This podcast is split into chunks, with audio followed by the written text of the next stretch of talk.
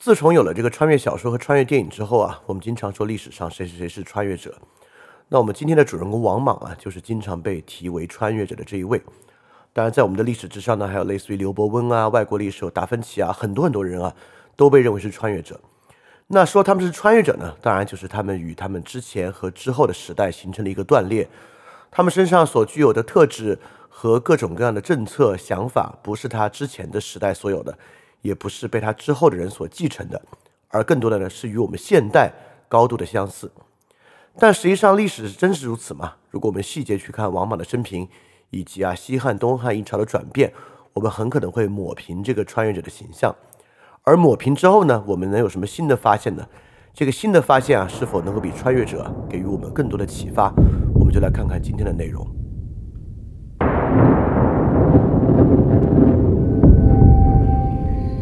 中国人学习中国史，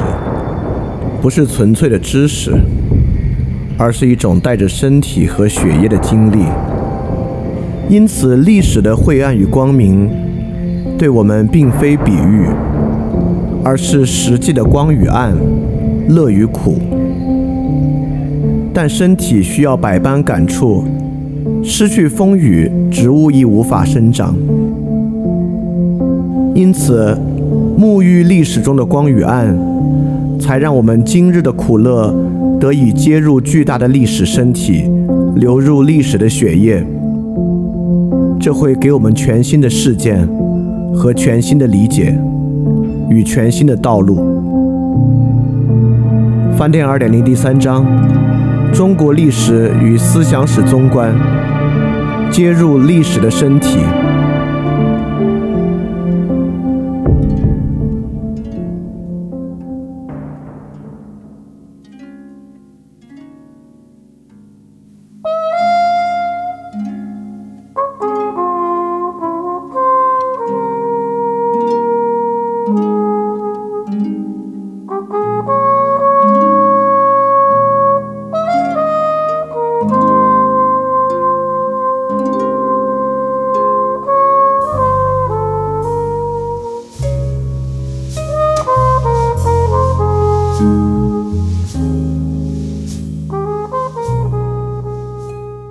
每一期 二点零 主体节目都配有讲义，讲义可以在 flip radio dot three a disc dot com 下载。然后如果你听到节目之中听到一声钟声的话，就代表讲义需要翻页了，跟讲义一起看更加方便。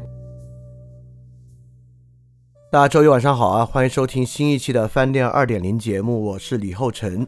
这个呢是我们翻店 二点零 第三章的第三十四期节目啊，确实讲的非常多啊，我们呢确实也逼近了我们这次要讲的结尾。今天呢我们就会把这个时间进度推进到东汉一朝，也会推进到公元元年以后的时间。今天我们讲这个话题呢，是很多人其实都很有兴趣的一个话题，就是王莽新政。王莽新政呢，在我们历史书上啊，如果我没记错的话，我那会儿历史书对于这一次呢就一句话，实际上就说了这个就西汉末年王莽新政啊，说了一句话而已。我们大家也有这个经验啊，这个历史书上这个话说的比较少的东西有可能会比较重要一点。那么在民间啊，这个历史爱好者中呢，王莽却是一个非常惹人注意的话题，就是因为王莽本身他的这个新朝还有他自己的新政啊，都有很多惹人注意的点，不管是里面谶纬的学说啊，还是我们以前所讲的儒家乌托邦，其实看上去都很有意思啊。就有意思到呢，就是今天我把这个通知发到群里啊，就有同学在说这个王莽是不是穿越者这么一个问题啊。那当然今天我们要谈的呢，就是历史书上的一句话好像它丝毫不重要，和王莽是穿越者这样一个话题的中间中间啊，不是说他是一个半穿越者，或者他有点意思不又很有意思。当然我们采用一个完全不同的视角和问题意识来看这个问题，而且这样的一个问题意识它还恰恰就是反穿越者的。我们如何不把历史中的人看作穿越者来看待？所以我们今天呢还会去接触到一个问题啊，就是我们为什么想把王莽当作穿越者来看待这么一个问题。我们就从这个穿越者的问题开始啊。当然啊，今天这期节目呢也是我这个新冠痊愈后的第一期我们 二点零 的节目啊，我自己认为我已经完全康复了，而且我感觉我没有这个大脑比较迟钝的后遗症啊、呃，因为我上次做那个 read 的节目啊，很明显脑子是不够清楚的，遣词造句能力非常差，导致那期节目我脑子一旦卡壳，我就会脱口而出问题，然后这个词啊，导致我在这说了很多次问题问题，在不该使用问题这个词汇的地方用了很多问题，所以大家也来看看我今天会不会呃有类似的麻烦啊，或者是我的遣词造句能力有没有恢复，大家呢也可以把这个当作啊、呃、各自恢复的一个事例来看待。我大概呢，嗯，到今天应该是两周多吧，就应该是十六天，从感染的day零开始啊，所以大家可以看看感染day零之后十六天能够恢复到什么地步。好，我们马上开始啊。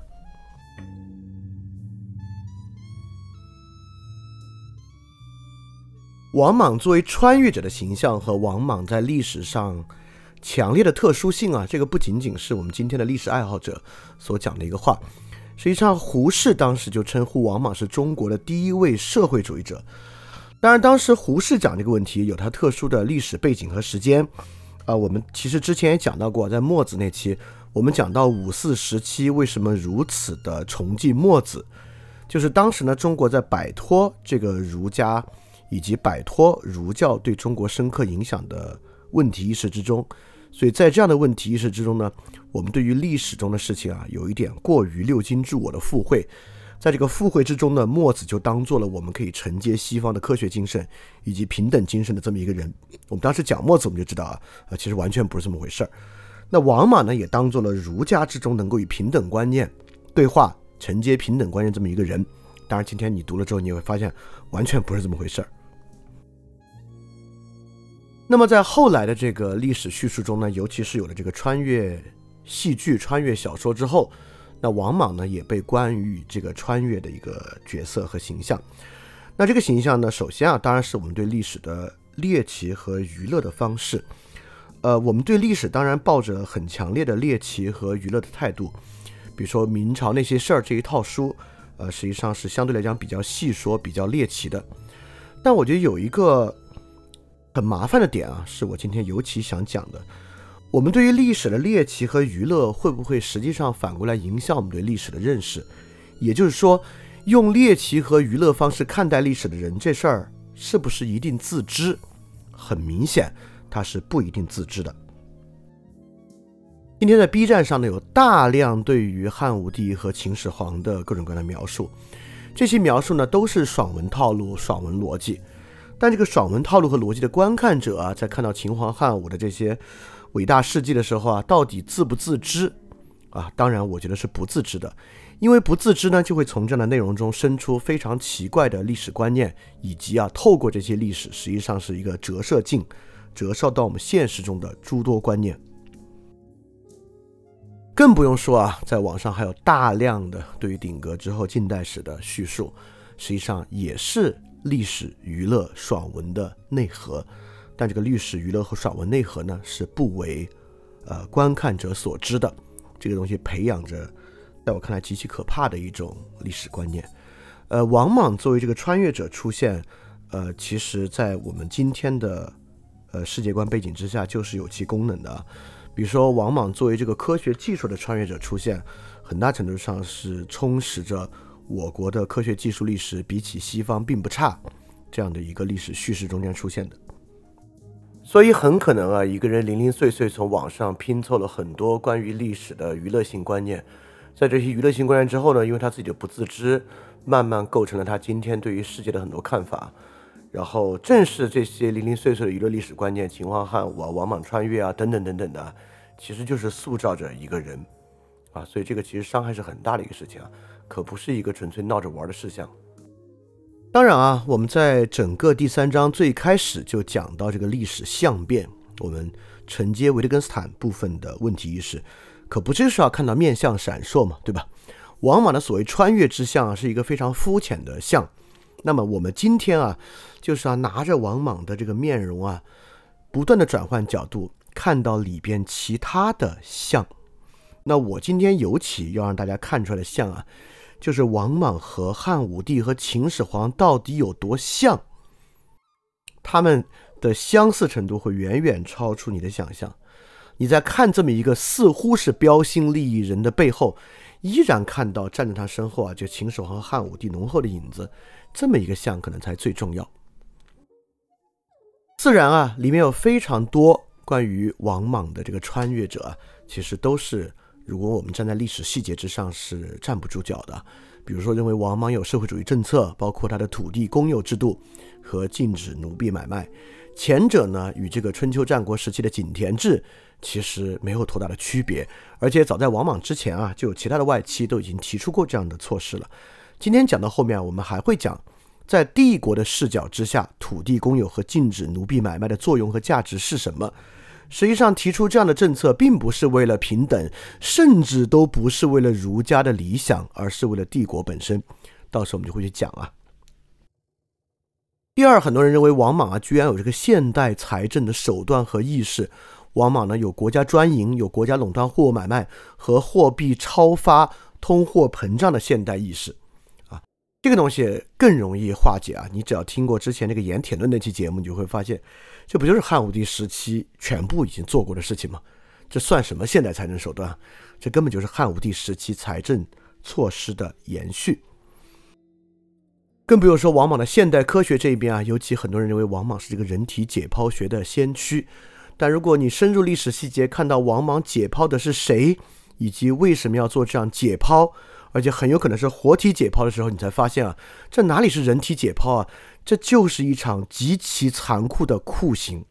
王莽是在对篡权者进行一个嘲弄和酷刑，发泄他自己对于篡权者的怨气，才有这么一档被我们称作人体解剖，实际上就是一次上古酷刑的事情。当然我们还会继续往后看王莽发迹啊、家族啊、成型的历史，我们就不必把王莽当做一个断裂看待。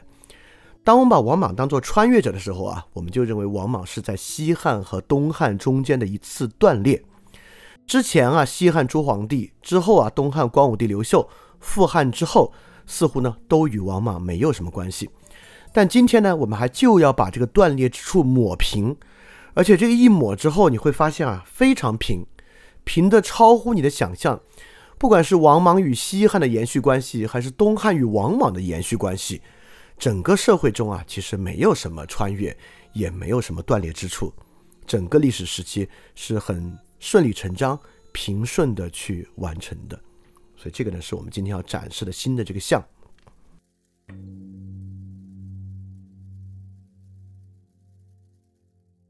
那你可能就会想了，既然如此平顺，那对于王莽其实有什么可说的呢？不就是之前事情顺理成章的发展吗？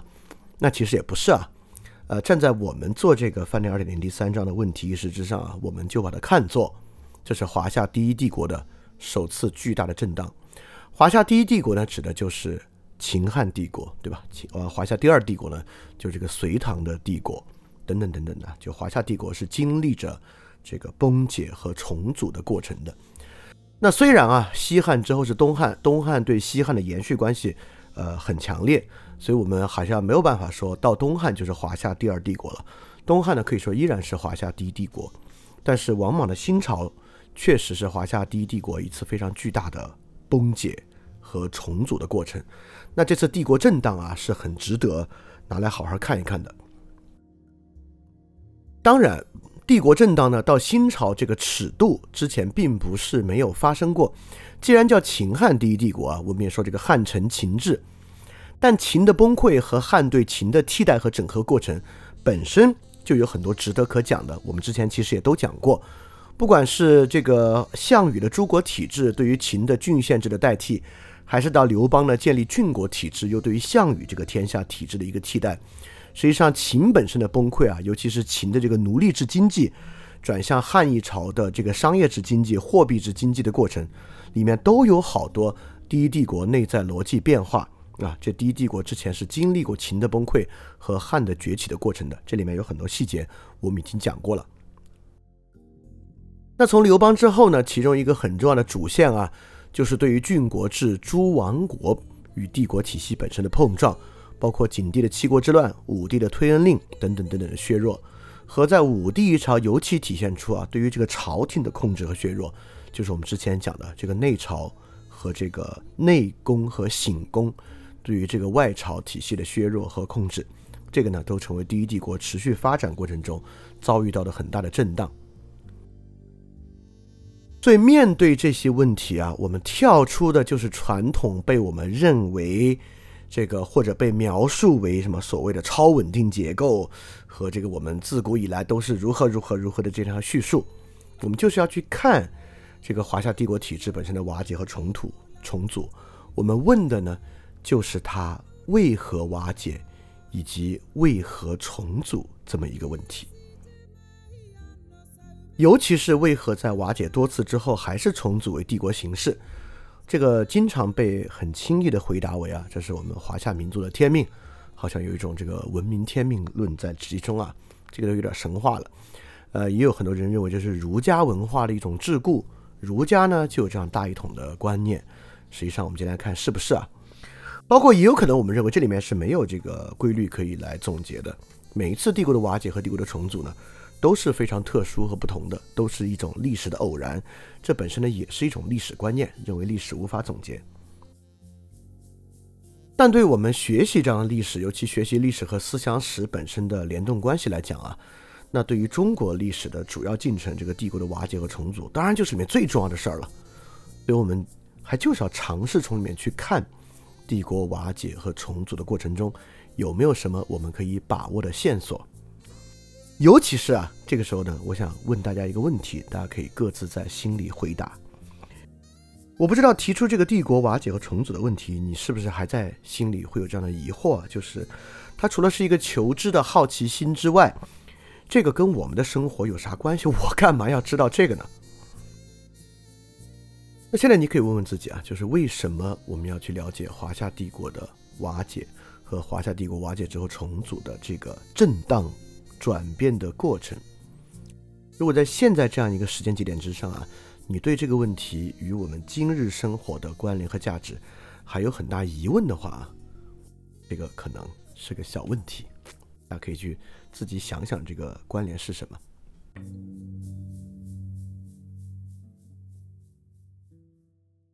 我们简单总结一下关于这个帝国瓦解重组这个事情，我们之前讲的这么多期里面留下了什么样的思想资源和线索，我们可以在这一期使用的。那上一期呢，我们就讲到啊，帝国呢有两种对于全社会整合的悖论。呃，第一个悖论呢，就是帝国为了获得啊，对于不是帝国这个皇帝为了获得对于行政体系这个朝廷的彻底支配，发明出了这个中朝和内朝，就是这个醒功和中功这两个东西啊。他发明这个东西呢，是来制衡整个朝廷和官僚体系的，但是呢，他悖论式的却反过来对皇权形成了更大的侵蚀啊，这个是我们上次讲到第一点。上次讲到第二点呢，就是帝国啊，为了对各个地方彻底的支配，压抑各地的地方势力和豪强，